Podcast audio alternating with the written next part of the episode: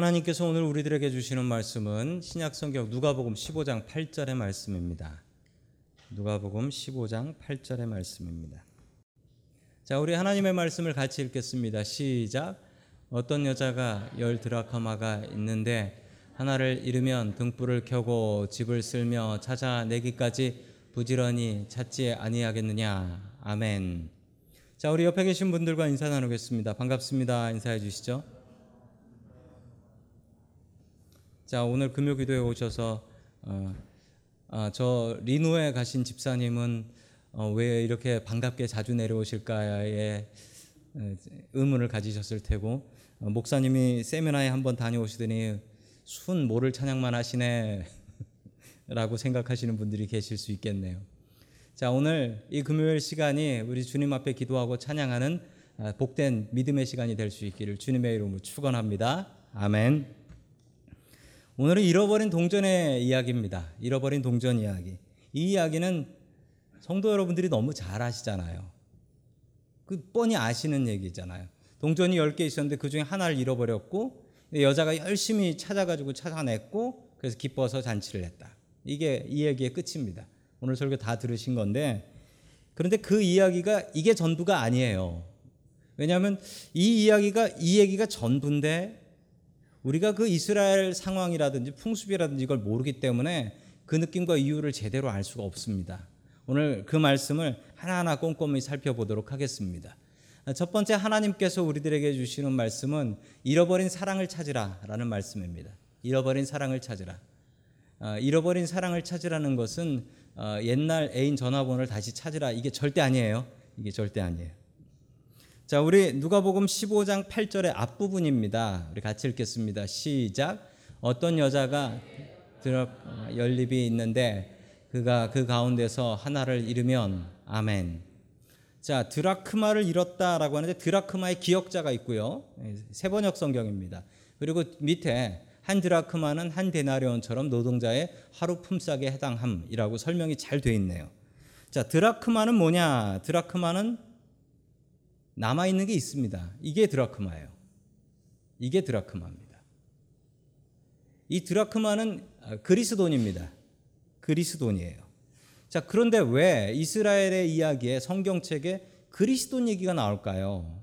왜냐하면 그, 그 당시가 그리스 로마 시대였고 게다가 이 누가복음이라는 복음서는 누구를 위해서 썼냐 하면 이방인들을 위해서 썼습니다. 그 이방인들 읽는 리더들이 이방인들이고 누가 복음 자체가 그릭 그리스어로 써졌어요. 그러니까 읽는 사람에게 이스라엘 돈 얘기를 하면 이게 뭐냐라고 얘기한단 말입니다. 그래서 누가 복음에서 이 돈을 뭐로 했냐? 아, 드라크마로 했습니다. 자, 드라크마는 어떤 돈이냐? 그 당시에 로마 돈인 성경에는 드라크마보다 더 유명한 돈이 나오죠. 한 데나리온이 나옵니다. 한 데나리온하고 한 드라크마는 똑같아요. 하루를 일하면 한 드라크마나 한 데나리온을 받았던 거죠. 그런데 데나리온은 로마 돈, 드라크마는 그리스 돈이었다라는 사실입니다. 이게 달랐다라는 거죠. 하루 임금이라고 하니까 뭐 지금 받는 돈들이 다르지만 미국 돈으로 따지자면 한 100불 정도 생각하시면 될 것 같습니다. 하루 일해서 100불. 너무 많은가요? 예, 이 동네에서는 100불도 살기 힘들죠. 그렇게 30일 일해봐야 3,000불이잖아요. 자, 지금 그리스의 돈은 뭘까요? 지금 현재 그리스의 돈.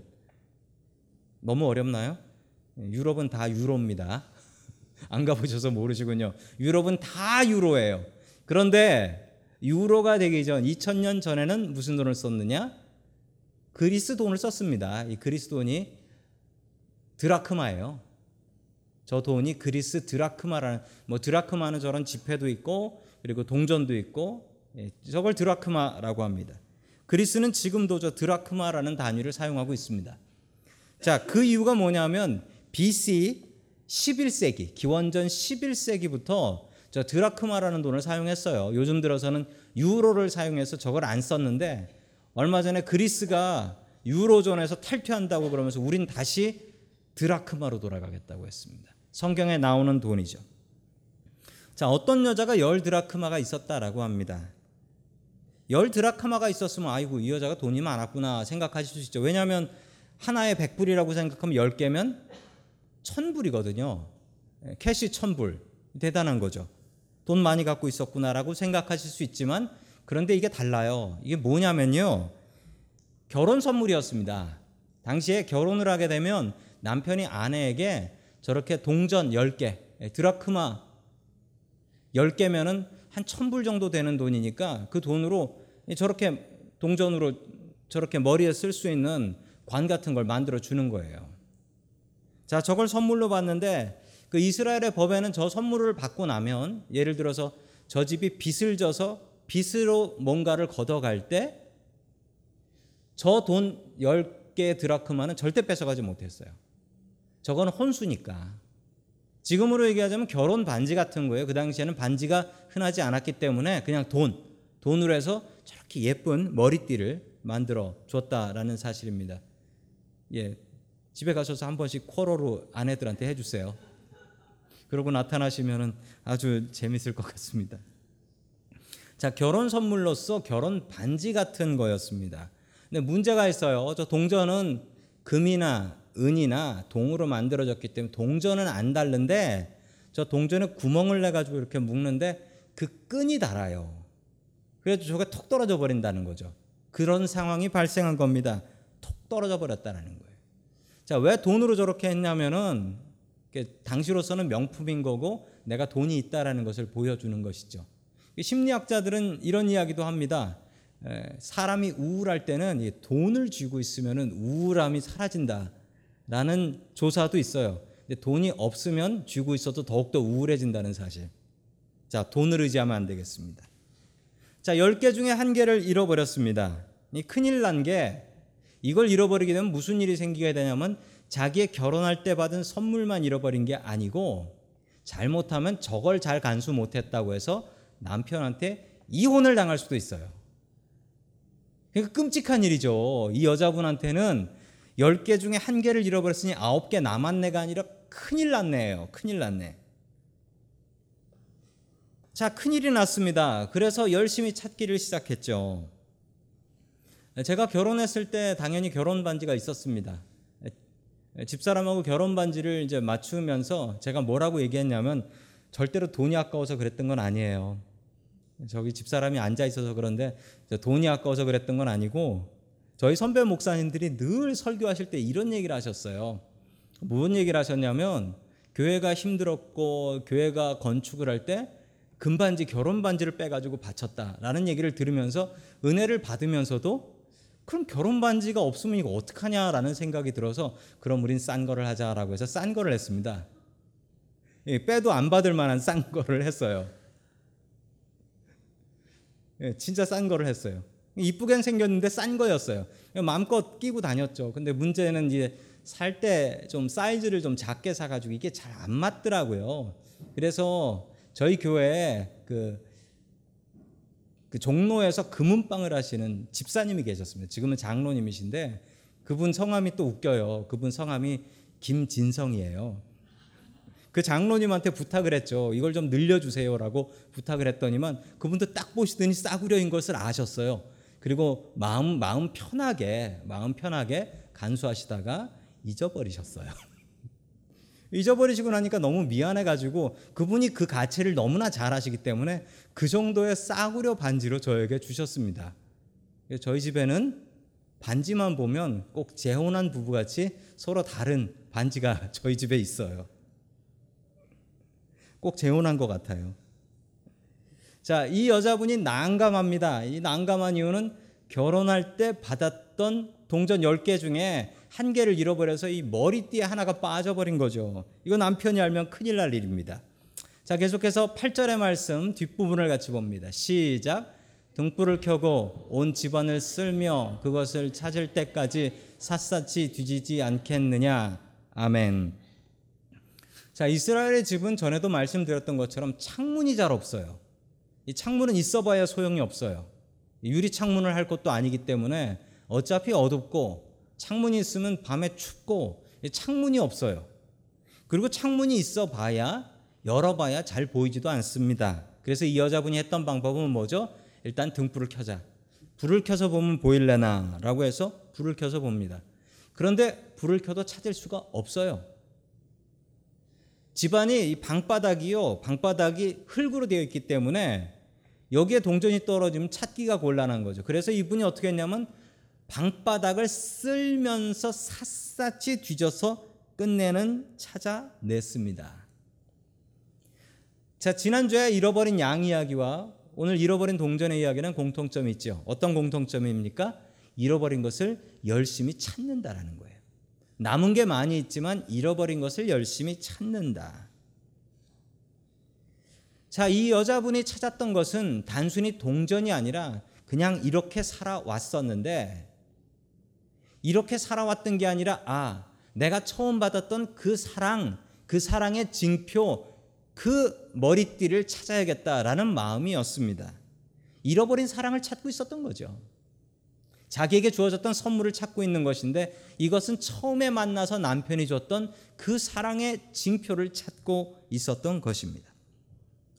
다른 동전을 구해가지고 끼우면 될까요? 그게 그렇게 되지가 않습니다. 동전이 똑같이 생기지도 않았고요, 당시에는. 그리고 그건 남편이 준 동전이 아니란 말이에요. 대체가 안 되는 것입니다. 지구상에 사람들이 몇 명 있는 줄 아세요? 76억 명이기 때문에 76억 명. 나 같은 사람이 76억 명이 있다는 거예요. 그러나 하나님께는 어떻다? 하나님께서는 76억 명 중에 하나가 아니라 대체가 안 되는 딱 하나밖에 없는 그런 나라는 사실입니다. 하나님께서 나를 그렇게 바라보고 계시다라는 것이죠. 신앙생활을 얼마나 하셨습니까? 교회를 얼마나 다니셨습니까? 여기 앉아 계신 분들 중에는 저보다도 교회 오래 다니신 분들 계실 겁니다.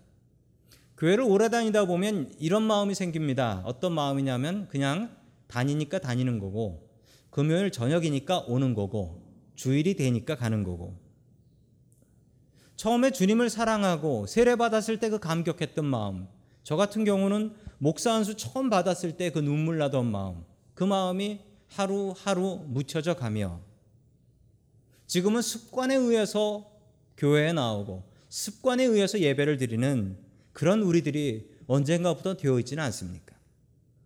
또 여러분의 가족은 어떻습니까? 부부가 처음에는 사랑으로 삽니다. 이 사랑하지 않고 부부가 된 사람은 별로 없어요. 사랑해서 부부가 됩니다. 그런데 사랑해서 살다가 조금 있으면 무엇으로 사냐라고 했더니 사랑이 아니라 그때부터는 의리로 산대요. 의리로. 의리도 지나가고 나면 뭐로 사냐 그때 자식 때문에 산대.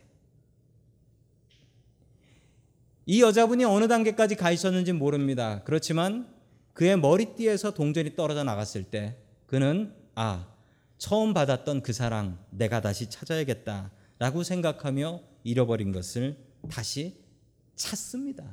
잃어버린 사랑을 다시 찾습니다.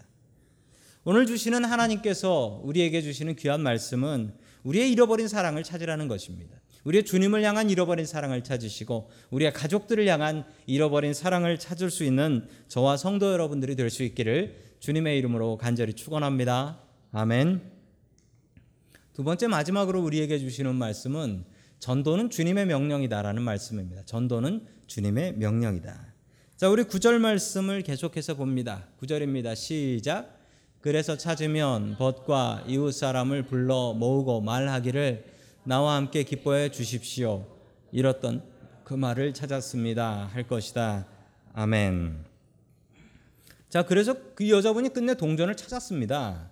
동전을 찾고서 기쁘죠. 기쁘고 끝나면 되는데 이 여자분이 그 기쁨이 너무나 커서 그 기쁨 때문에 어떻게 했냐면 자기의 친구들과 이웃들을 불러 모았습니다. 그리고 같이 기뻐해 주십시오라고 하며 잔치를 열었던 것이죠. 생각해 보면 한 드라크마 100불 정도라고 하면 이 친구와 이웃들을 불러서 잔치를 하면 얼마가 될까요? 직구준 계산이지만 한 드라크마보다 더 들었을 것 같아요. 그럼 이거 어떻게 합니까? 경제적으로 손해 본 거잖아요. 한 드라크마 찾고 아홉 드라크마 썼으면 그 손해잖아요. 근데 이 여자분은 왜 이럴까요? 이 이야기의 분명한 진리 하나는 잃어버린 것들, 특히 잃어버린 영혼을 찾는 데는 기쁨이 있다. 그리고 영혼에는 가격이 없다라는 사실입니다. 영혼에는 가격이 없다. 내 영혼의 가격이 얼마일까요? 내 영혼에는 가격이 없습니다. 내 영혼은 팔 수도 없지만 내 영혼은 가격이 없다라는 거예요. 사람 한 영혼이 얼마나 귀한가? 우리 10절 말씀 보겠습니다. 시작. 내가 너희에게 말한다. 이와 같이 회개하는 죄인 한 사람을 두고 하나님의 천사들이 기뻐할 것이다. 아멘. 회개하는 죄인 한 사람 때문에 어떻게 한다고요? 천국에서 잔치가 벌어진대요. 천국에서 잔치가 벌어지는 것은 회개하지 않은 죄인이 하나님 앞에 돌아와 회개하면 그날 잔치 벌어진다라는 것입니다. 자, 우리가 천국에 잔치 열어드리는 방법이 있습니다. 그 방법은 전도하면 됩니다. 전도하면 천국에 잔치 난다고 합니다. 우리 천국을 잔치집으로 바꿀 수 있는 방법은 우리가 전도하는 것입니다. 전에 이런 일이 있었습니다. 제가 다녔던 교회에서 이게 새 가족들이 있었는데 새 가족들이 오시면 새 가족을 교육을 수료하고 나면 그 새 가족들한테 성경을 하나씩 선물해요. 성경을 한 권씩. 이 새로 나오신 분들이니까 성경이 없잖아요. 그래서 성경을 하나씩 선물을 해드렸습니다. 근데 어느 날 어느 날 교회 재정부 맡은 분이 오셔서 저에게 이렇게 말씀하셨습니다. 목사님, 그 새 가족들이 교회에 그 성경책값만큼 헌금하는 줄 아세요? 라고 얘기했어요. 그 성경책만큼. 근데 실제로 보니까 그 청년들 중에는 진짜 성경책만큼도 헌금하는 청년들도 있었습니다. 그런데 오늘 성경 말씀을 보면 영혼은 돈으로 셀 수 있는 게 아니다라는 사실입니다. 전도는 넌센스입니다. 전도는 넌센스예요. 왜 넌센스인 줄 아세요? 성도 여러분이 전도를 하시면은 저한테 칭찬을 받고 전도 많이 한 순서로 집사되고 권사되고 장로되고 그렇습니까? 그렇지 않죠. 그리고 전도하면은 지가 좋아요, 내가 좋아요. 아니 자기가 구원받아서 천국 가는 거고 자기가 좋은 거지. 근데 전도를 하면 꼭 그 망신과 부끄러움과 창피는 누가 당해요? 내가 당해요. 전도하는 내가. 그러니까 그런 게 싫어가지고 자꾸 전도 안 하게 된다라는 것입니다. 이게 딜레마예요. 이게 넌센스입니다. 그럼에도 불구하고 분명한 사실은 천국에 잔치 열어드리는 방법은 우리가 전도하는 수밖에 없다라는 것입니다. 전도는 우리가 얼마나 많은 노력과 얼마나 많은 수고를 하고 얼마나 많은 돈이 들어도 그것 가치를 훨씬 뛰어넘는 것이다 라는 사실입니다. 한 드라크마 찾고 더 많은 돈을 썼도, 썼고 그렇지만 기뻐하고 잔치하는 것 이것이 전도다라는 것입니다. 성도 여러분 우리 전도해야 됩니다. 늘 전도해야 돼요.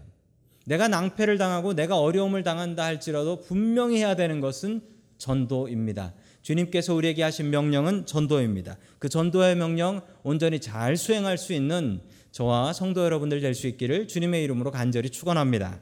아멘.